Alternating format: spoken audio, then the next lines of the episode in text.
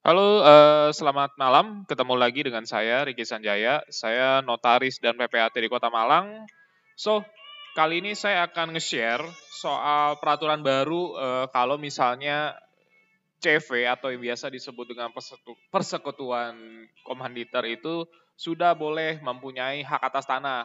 Nah, jadi info aja kalau misalnya eh, syarat syarat-syarat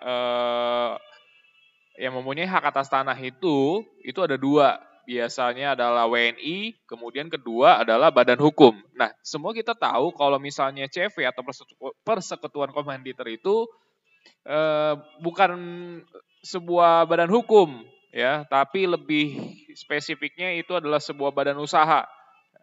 Karena eh, ciri-ciri badan hukum itu tuh biasa memiliki suatu legal entity atau entitas hukum yang berdiri sendiri, tunggal, yang terpisah dari para pendiri maupun pengurusnya. Nah, elemen-elemen ini yang tidak dipunyai oleh uh, sebuah CV gitu loh. Nah, sejak uh, keluarnya peraturan baru ini surat edaran dari menteri ya uh, baru aja tanggal 28 Juni kemarin keluar itu menyatakan bahwa CV udah bisa mempunyai hak atas, hak atas tanah khususnya hak atas tanah HGB.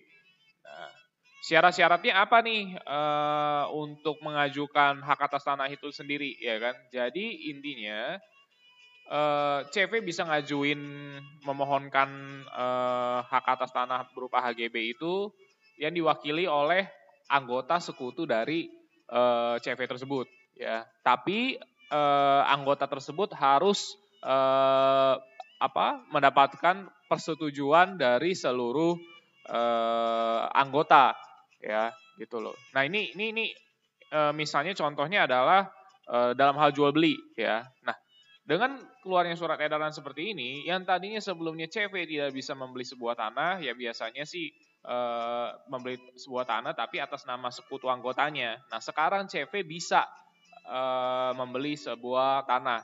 Nah tapi dalam membeli sebuah tanah itu eh, CV eh, diwakilkan oleh salah satu anggota eh, sekutu, namun juga harus mendapatkan persetujuan dari seluruh anggota sekutu tersebut.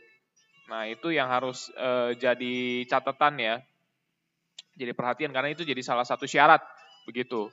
Nah, tapi yang agak sedikit menariknya di sini adalah ya agak bertentangan dengan undang-undang PA tadi ya, undang-undang uh, agraria yang menyatakan bahwa syarat syarat uh, sebuah apa syarat-syarat yang dapat mempunyai hak guna bangunan itu adalah yang pertama warga negara Indonesia dan kedua badan hukum. Dan once again CV bukan merupakan suatu badan hukum. Nah sekarang saya mau nanya ke kalian nih buat teman-teman, menurut kalian dengan adanya peraturan baru seperti ini bagaimana sih? Ya, apakah sudah tepat atau bagaimana?